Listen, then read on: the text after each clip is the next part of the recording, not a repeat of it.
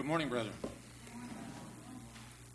Let me add my comments to our visitors. It's certainly good to see you all with us, and we hope that today will be profitable for you as you worship with us here together. We do have a number of visitors with us. Good to see Ursula and Kevin's mom and the others that are with us. It's always so nice to see family. And Mike, I so much appreciate your prayer that you named them one by one in your prayer for the needs that we have, because prayer is our greatest strength in the Lord. We're going to be talking today, the scripture reading is talking about sin. Should we continue in sin? And we'll get to that in just a minute. Summertime's coming. We were just in sunny Florida a week ago, and my main thing to Mary in packing, the clothing wasn't that important. It could be light and easy, shorts and t-shirts, it's hot. But please, please, please pack plenty of suntan spray and lotion and face block. Why? Because of the burn. We've all had it. When we plan and pre-plan for fires, the kids in school have fire drills so that they can safely get outside. We have pre-plans in our homes. We know the, where the windows of escape are and where our chain ladders, hopefully we have them, are so that in the event of a fire, we know how to get out. Why? Because of the burn. We change the oil in our cars. We wash them and we wax them. Why? So that we don't blow up the engine. So that we keep the outside nice and shiny, and although it looks good, it's a preventive measure to keep the body from rusting and wearing out.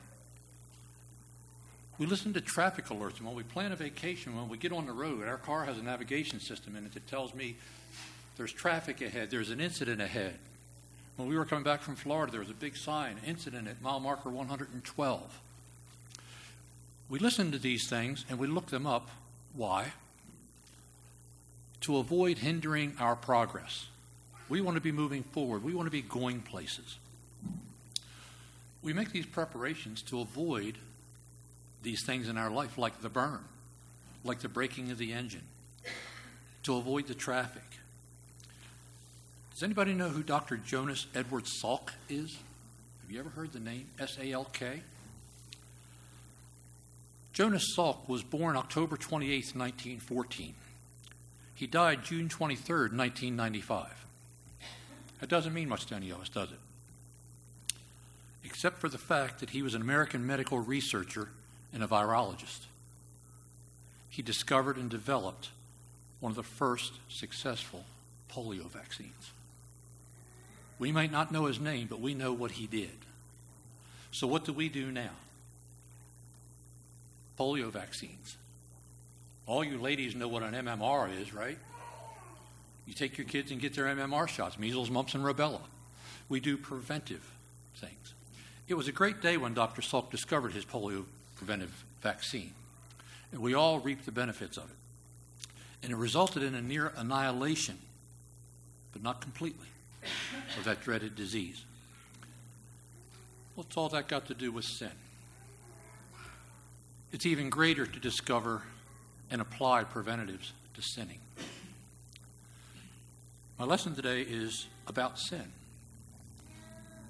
but it's not about sin. Let's presuppose for my lesson the recognition that we're all sinners. Romans three twenty-three, for all have sinned and come short of the glory of God. But we should have an intense desire to conquer sin in our personal lives. All the helps in the world that we have are no value to us at all if we don't have a strong desire to avoid sin. We have to get our want to in gear. We have to want to resist. You hear me talk in my classes, and you hear me, have heard me many times in my sermons, say two of the key words that you always hear me talk about is identification and balance. You identify what it is you're dealing with, and you balance it in your life. And although sin is a very strong point in this lesson, my focus today isn't on sin. It isn't one of those kind of lessons. My focus is on the prevention aspect of sin. scriptures.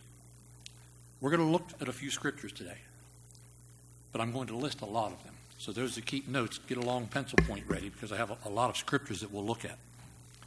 Because there's a realization in the scripture that was read that God expects us to overcome sin in Romans six, chapter verses one and two. What shall we say then? Shall we continue in sin that grace may abound? God forbid. How shall we that are dead to sin live any longer therein? Well, the proper use of our Bibles will help us to overcome sin. In Psalm one nineteen, he says, "The word I have hid in mine heart, that I might not sin against thee." And if you remember a couple sermons ago, I spoke about the heart and about putting the word of God on your heart. We act in life in accordance with the precepts in our heart, do we not? What you feel in your heart comes out in the things that you say and the things that you do. Our heart is a very important part of our Christianity. For Proverbs twenty-three seven says, "As a man thinketh in his heart, so is he." Sometimes that's not reality, it's perception. If he thinks that way, he is, whether he is or not. So we have to be very careful about that, because we will act no better than our heart will allow us to. Again, in Proverbs, the fourth chapter, twenty-three, it says, "Keep thy heart with all diligence, for out of it are the issues of life." So we have to set in our heart the Word of God. The Word of God will keep you free, because what is the Word of God? It is the truth. Proverbs six sixteen or sixteen and six says that the truth purges sin. By mercy and truth, iniquity is purged, and by the fear of the Lord, men will depart from evil. So if you have your heart filled with the good things, that doesn't prevent any raw, any evil from coming in, but it is quite the preventative. Because even if you put sunblock on, you can still get burned sometimes. As my beak found out, that I applied stuff on it three or four times in a day and it still got burned up down there. Jesus' prayer in John seventeen is absolutely one of my favorite verses, because it is his deep-hearted prayer to, to God of heaven. And he said in that prayer, in verse six, "I have manifested thy name unto the men which thou gavest me out of the world. Thine they were, and thou gavest them to me, and they have kept thy word." They kept the word because they kept the word on their hearts. And they responded from their hearts in such a way that that word exemplified the things that they thought, the things that they did, and the things that they said. And he said in verse seventeen, "Sanctify them through thy truth." What did I say the truth is? Thy word is truth. Beloved, we are sanctified through the truth of the word of God. There's no other way around it. That's exactly how we're sanctified. God's law prevents us from backsliding. We all have the temptations in life. We are all subject to, and we're all vulnerable. But by looking at these preventative measures through his word, we will have the greatest chance of resisting temptation and resisting evil and resisting sin. Show me a backslider, and I'll show you a man who no longer loves, reads, studies, obeys, memorizes, or teaches the Bible. Because when you backslide, you pull away from all of that. We want to avoid that. John wrote in his epistle to help prevent sinning. In First John, twenty, uh, First John two and one, "My little children, these things I wrote unto you that you sin not. And if any man sin, we have an advocate with the Father, Jesus Christ the righteous." So when we do sin, we have that avenue of forgiveness through repentance. And Jesus forgives us our sins. Ezekiel, the third chapter, sixteen and seventeen and verse twenty-one. We have to warn people with God's word. You hear preachers talk and you hear people say, "Why do we so readily repeat the things in our heart?" When we read in Proverbs, if a man finds a wife, he finds a good thing. Repent and be baptized. That's our avenue to forgiveness of sins and hope for eternal life. We know what these words say, and we plant them in our heart, and that way we are able to share them and warn other people with them. And it came to pass in verse sixteen of, of Ezekiel three, "At the end of seven days that the, Lord, the word of the Lord came unto me, saying, Son of man, I have made thee a watchman unto the house of Israel. Therefore hear the word at my mouth, and give them warning from me." Even back in those days, the word was given to men to warn other people. What did Noah do? He warned them. He warned them They wouldn't take heed. First Peter three twenty-one, therefore, eight souls, a few, that is, eight souls were saved because they would not heed the warning and hear the word of the Lord God. In verse twenty-one, nevertheless, if thou warn the righteous man that the righteous sin not, and he does not sin, he shall surely live, because he's warned. Also thou hast delivered thy soul. So when we put the word in our heart, it's not to be kept only in our heart, but we're to share it with others. No matter whether you're young or old, we all have temptations, do we not? We all associate with other people, and we need to be interacting with them as Christians, sharing in the Word of God, teaching them the things that the Lord has taught us. And we have that hope of salvation and that contentment and that peace and that rejoicing within. How, how great would it be to help save somebody else's soul, particularly somebody that you love very dearly? Jesus very successfully met temptation. Remember when he fasted for forty days and the devil took him up on the mountain and he was tempted? Look at Matthew, the fourth chapter, for just a minute with me.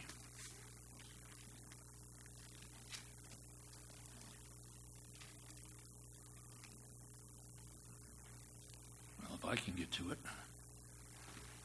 And if we look at the first eleven verses of Matthew four, that account says, then Jesus was led up, led up of the Spirit into the wilderness to be tempted of the devil.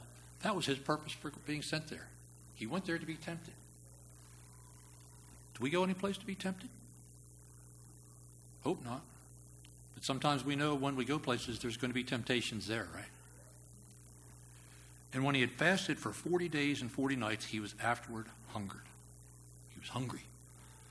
I can't go four hours without having to have food. I can go three days without sleep, but I need food. My wife, on the other hand, can go three days without food, but she can't go without sleep. He was hungry, and the tempter came to him. Now, think about that. He's been there forty days. He went there to be tempted. He's vulnerable. He's at a weak point. And, and when somebody tries to dominate you, what do the animals do? They go after the young, the weak, and the infirmed. See, he's finding him at a low point. And the tempter came to him in verse three, and he said, if thou be the Son of God, command that these stones be made bread. He turned water into wine. He could have turned those stones into bread, couldn't he? But that wasn't what, what his purpose was. But he answered and said, it is written. It is written. It's the word of God. Man shall not live by bread alone, but by every word that proceedeth out of the mouth of God. Where, do the word, where does the word come from? From your heart. What's on your heart? The written word of God. See the sequence and how it follows through and how it balances out? I want you to identify these things. Know what's in your heart. Know that word. Memorize it. Share it with others. Because when you share it with others, it, can, it confirms and reaffirms what you know and your convictions inside. Verse five, then the devil taketh him up into the holy city and setteth him on the pinnacle of the temple, and saith unto him, if thou be the Son of God, cast thyself down, for it is written, he shall give his angels charge concerning thee, and in their hands they shall bear thee up, lest at any time thou dash thy foot against a stone. And Jesus said unto him, it is written again. Here we go with the word of God. Thou shalt not tempt the Lord thy God. Again, the devil taketh him up into the exceeding high mountain. He took him up even higher. Now, what do we know about this physically? When you go up higher into the mountain, what do you have less of? Oxygen. There's some physical characteristics to this. He's already hungry now. He's weak. Now he's going to take him up even higher where he can't even get as good a breath. And he's, he's going to knock him down a little more. Now, he take him up the mountain and he showeth him all the kingdoms of the world and all the glory of them. And Satan saith unto him, all these things will I give thee. And I thought that was pretty arrogant of Satan. Lord, the God of heaven created everything, and Satan says, I'm going to give this to you. It wasn't his to give, brethren. If thou wilt fall down and worship me. What was his goal? Come over to my side. It's not happening. Then Jesus saith unto him, get thee hence, Satan, for it is written, thou shalt worship the Lord thy God, and in him only shalt thou serve.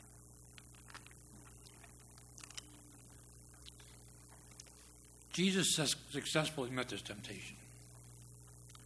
He met it with the Word of God. He gave it to the devil himself to counter him. The same thing works today for us. If we're tempted to lie, remember Col- Colossians three nine. It's easy, easy, easy to lie, to avoid the truth. Sometimes we don't look at it as a lie, but when we're avoiding the truth, we're lying. If we're omitting something, we're still lying, even if you don't say it, by the sin of omission. Colossians three nine says, lie not to one to another, seeing that you've put off the old man with his deeds. When we become Christians, we can't do these things anymore. If we're tempted to forsake the assembly, Hebrews ten twenty-five talks about forsaking the assembly. We all know that, and that, I think that's one of the most misused verses in the New Testament. I like verse twenty-four better. And let us consider one another to provoke unto love and to good works. That's why we're here, brethren. We gather around the Lord's table and we provoke. And none of us likes to be provoked into, I'm going to push you, or I'm going to say things that make you angry and make you want to do things you shouldn't do. But in the positive sense, we provoke one another to good works by being here, being amongst one another, finding out what, what each other's needs are. And good things like Michael's prayer this morning for Ursel and Evelyn's daughter and for Sonny, for the things that we pray for for one another. Those are good and uplifting for one another. And those are the things that we should be doing, but not just in word, but also in deed. When we look at our numbers and we see how dismal some of our Sunday evening and Wednesday evening services are, brethren, let me ask you, why wouldn't you want to be with your brethren and be here? We provoke one another to good works by being amongst one another in company, by saying and doing good things with and for one another. I was encouraged yesterday. We were here for the elders' deacon meeting, John and I, Kevin and Jason.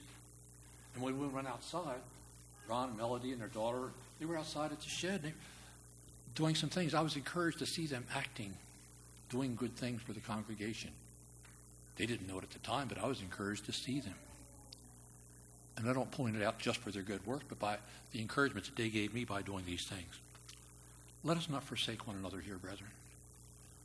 It's just as important for me and others that you're here. Not just in the morning when we gather around the table, but in the evening when we come together and encourage the speaker and one another and do these things. Sometimes we're tempted to commit acts of immorality. This life, the society and culture we live in. In our class this morning, we talked about the virtues and attributes of a wife. And we reviewed some of the things that our cultural society view. Some of them are very vain. Some were, in truth, good things that are looked for also. But they put a tremendous accentuation on sexuality, appearance. And those things are important in a relationship. But they shouldn't be the preeminent thing that you talk about in seeking a mate on these different articles and sites and things. So he tells us in First Corinthians six one to flee fornication.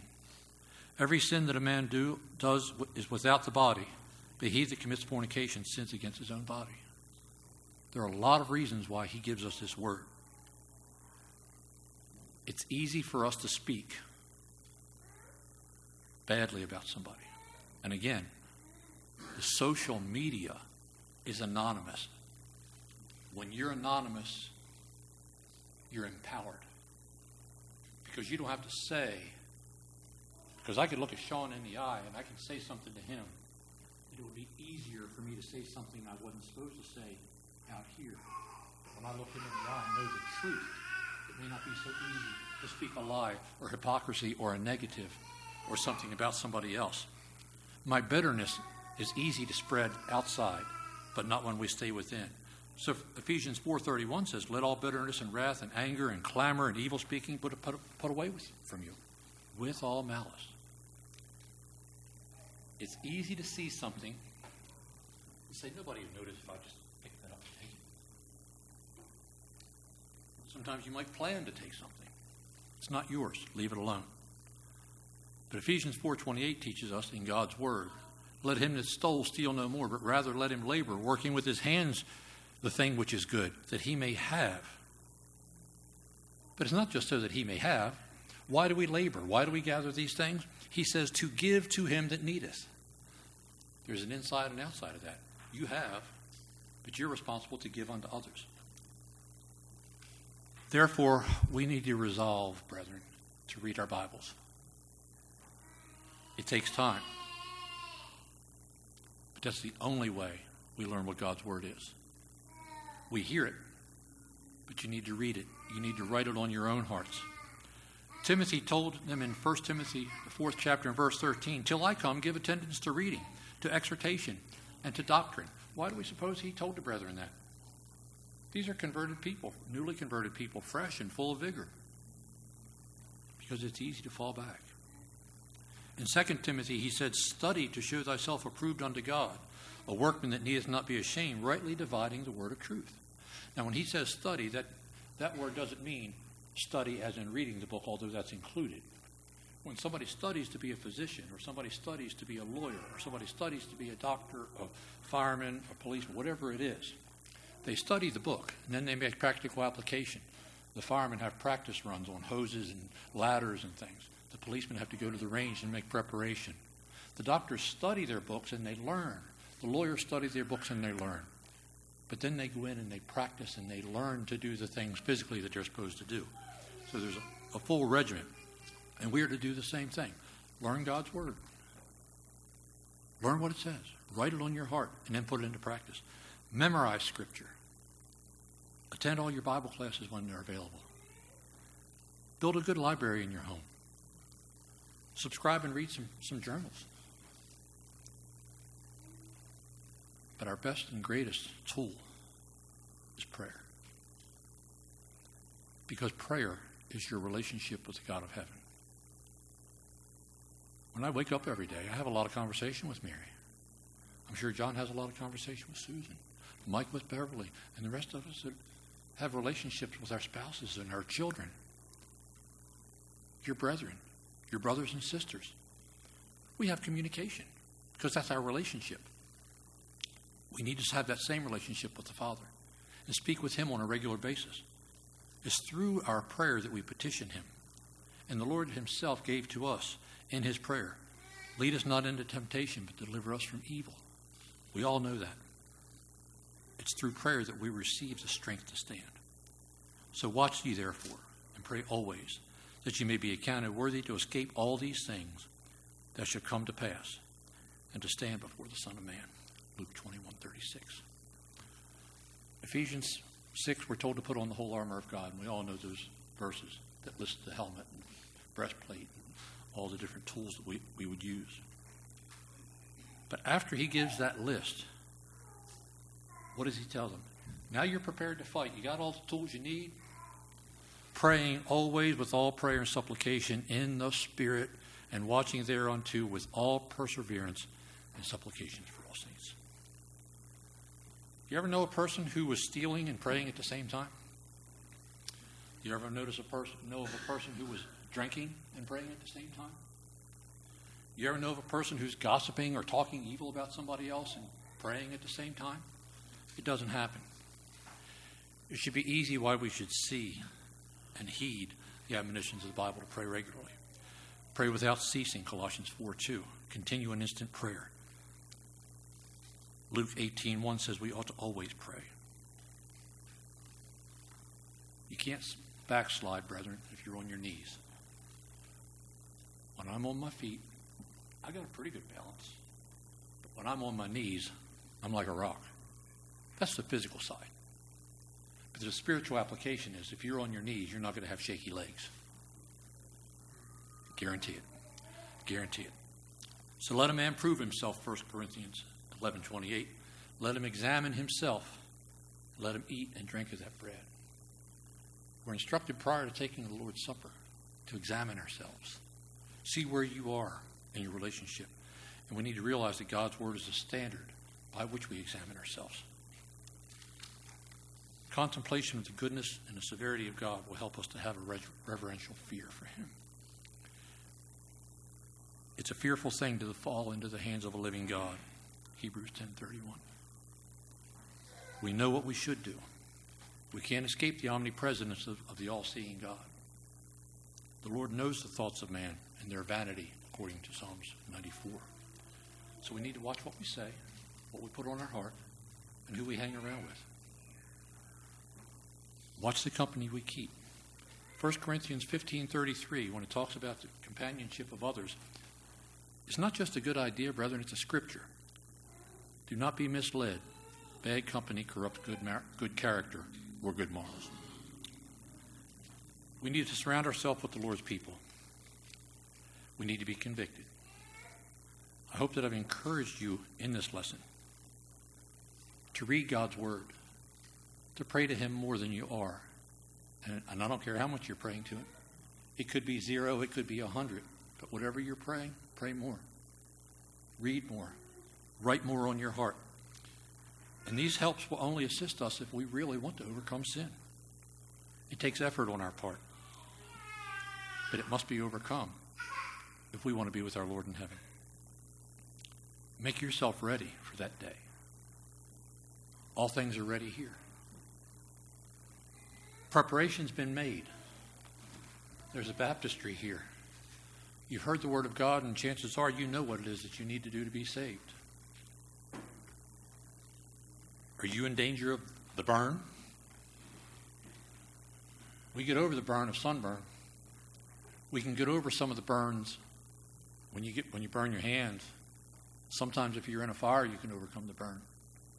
But I promise you, the burn without this will never stop and will never be more severe. Do you need to make application to the gospel call? Is that word written on your heart? If it is, you need to make a decision to follow God's word, to follow his instruction. Let us pray for you and with you that you can be redeemed, that you can no longer be in the life of sin. And if perhaps you've done that, you need to make repentance and acknowledgement of some of the things you've done.